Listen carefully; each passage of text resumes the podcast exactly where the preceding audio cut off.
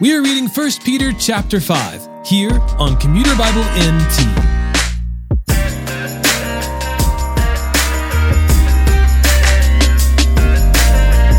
The book of 1 Peter concludes today with a short chapter, including an exhortation to the elders of the churches to whom Peter is writing, and a general admonition to resist the devil and remain humble.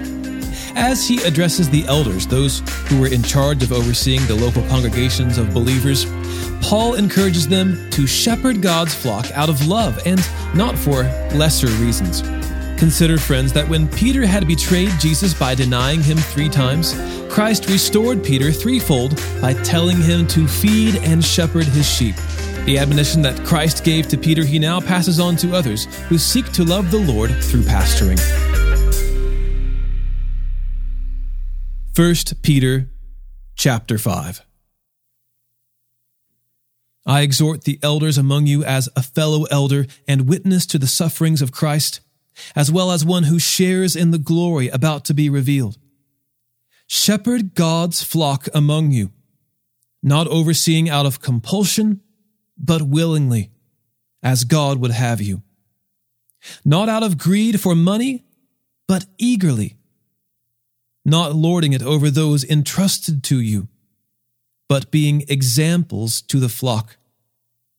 And when the chief shepherd appears, you will receive the unfading crown of glory. In the same way, you who are younger, be subject to the elders. All of you, clothe yourselves with humility toward one another, because God resists the proud, but gives grace to the humble. Humble yourselves, therefore, under the mighty hand of God, so that he may exalt you at the proper time casting all your cares on Him, because He cares about you.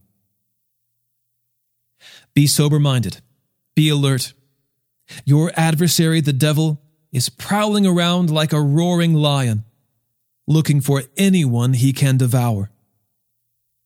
Resist him, firm in the faith, knowing that the same kind of sufferings are being experienced by your fellow believers throughout the world the God of all grace, who called you to his eternal glory in Christ, will himself restore, establish, strengthen, and support you after you have suffered a little while.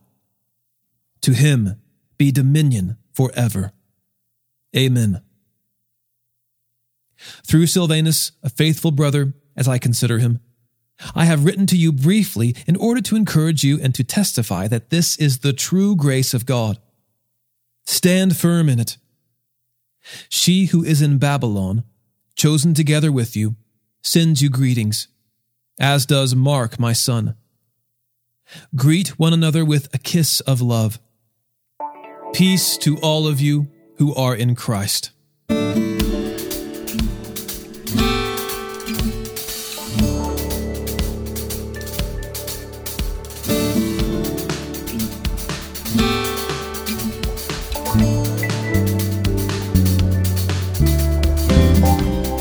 Today's episode was narrated and orchestrated by me, John Ross, and co produced by the Christian Standard Bible.